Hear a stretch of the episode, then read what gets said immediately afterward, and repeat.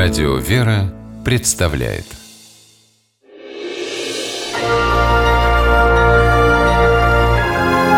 Герои моего времени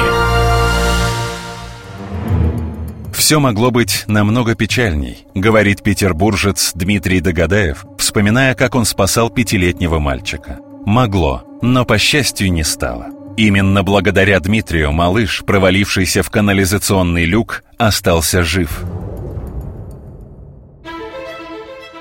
Вечером 14 января 2018 года Олеся Шелест вместе с двумя детьми, дочкой Сашей и сыном Колей, решила подышать свежим воздухом. Недавно они переехали в новый дом, и это была первая семейная прогулка в незнакомом районе. Дорога шла вдоль пустыря, Дети бегали по нему, играли. Внезапно, вспоминает Олеся, она услышала испуганный крик дочери.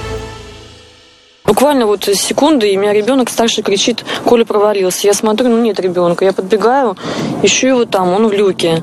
Полностью ушел под воду целиком. Я его не вижу. Я рукой начала его доставать как могла, но не смогла вытащить сама.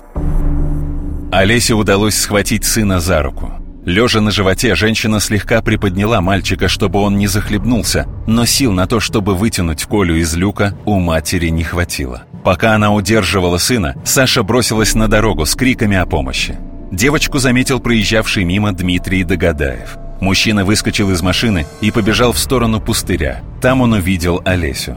Ну, я сначала не сообразил, что она просто как бы лежит и держит ребенка в люке. Я подбежал, когда увидел уже, что Олеся держит ребенка, чуть ли не нырнул туда, вытащил ребенка. На то, чтобы спасти Колю, у Дмитрия ушло меньше минуты. Но и когда самое страшное было уже позади, мужчина не оставил испуганное семейство. Взяв насквозь промокшего мальчика на руки, донес его до квартиры. Коле очень повезло.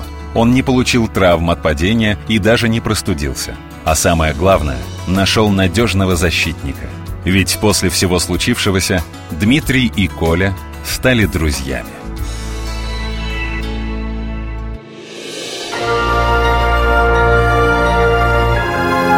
Герои моего времени